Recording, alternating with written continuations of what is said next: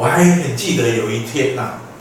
我们是星期六的下午，哦，我们在美国学校，在士林的美国学校，我们有一个聚会，那结束了，然后我们就要就要离开，哦，离开的时候呢，我跟师母啊，我跟呃刘教授的夫人啊，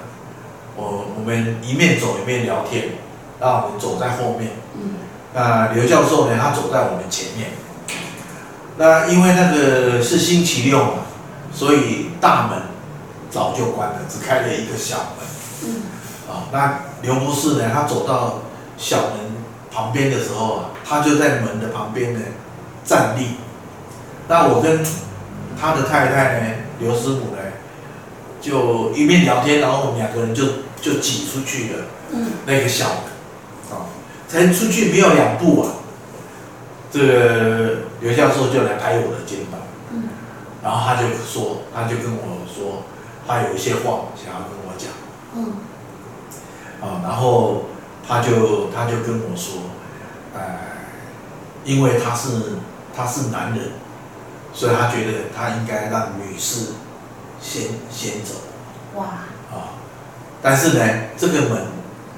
并不大，两个人走出去，其实呢是会拥挤。那他觉得说我是年轻人，我应该要让长辈先走，哦，而不是跟刘师母一起挤出去那个门。他跟我讲的时候，我一点都没有羞愧的感觉，而是充满感激，因为我觉得说。他为什么要跟我讲这个？嗯，他绝对不是瞧不起我，不是要羞辱我。是。哦，他他一定是觉得，哎，他好像有一种责任，嗯，要帮助我这个年轻人，哦，变得更好。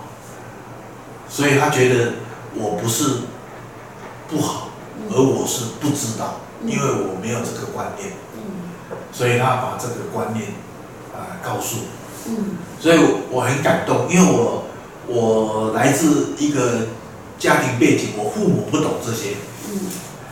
啊、呃，那从小学一直念念到大学要毕业，学校老师也不会跟我讲这些，所以家里父母不会教，嗯，学校老师也不会教，嗯，但是有一个长辈，他是一个外交官，嗯，所以他对外交的礼仪。他是非常的知道的，啊，因为这是他他几十年在这个上面，那他很很乐意很愿意，他不怕呃麻烦，不怕尴尬，不怕年轻人不高兴，然后他愿意这样来跟我讲，所以我我内心是非常感谢，也非常感动，所以我跟刘教授的友谊一直到他过世。哦，那他九十三岁过世，我认识他的时候差不多六十岁，嗯，所以我们有三十几年，三十，而这三十几年对我来讲是是意义非常重大，嗯，哦，那呃不知不觉，嗯，我的年纪也到，呃，我认识刘教授的那个时候，啊，所以我也觉得，呃。现在我六十几岁了，我也成为人家的长辈，所以我我也认为我有那种，呃，责任也有使命，啊，应该帮助一些年轻人，去更了解自己，啊，更了解生命，更了解这个世界，那也也愿意花时间去聆听。他们的的生命啊，生活啊，他们他们的的感受啊，他们的需求啊，嗯，哦，他们跟家人的复杂的一些关系啊，或者在他人生路上，不管是感情啊、事业啊、身体啊，嗯，呃，遭遇到一些困难的时候，嗯，那跟他们一起一起聊一聊，谈一谈，有时候一起安静，哦，看看。呃，内在的智慧有什么样的引导。嗯，所以我觉得，呃，这样的陪伴其实是很有意义啊。那当然，后来不管我我发起的这种呃华人行动的培训，嗯，或者是在呃台湾、台北、台南、高雄的这种生命工作的团队的培训，种种大概也有一百多个人。我知道。呃，差不多吧。呃，一一一两百个人，当然这是这是指实际上有参与这样的一个长度的呃培训。那这些生命，我也我也感觉说，既然我们有缘分，呃，一起一起分享，一起学习，一起生活，一起工作的一段时间，那这些人他们的他们的价值观。他们的人生的发展，呃，我跟师母呢有一份责任，也有一份使命在这个上面。所以，我们现在呢到了这个年纪，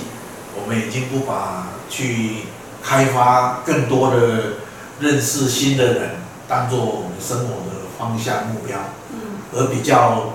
比较设定在怎么样陪伴这一这一批我们。培训出来的，我们熟悉的，啊、呃，其实他们很多也不年轻了，有些四五十岁了，啊、呃，当然二三十岁的也是有，但是怎么样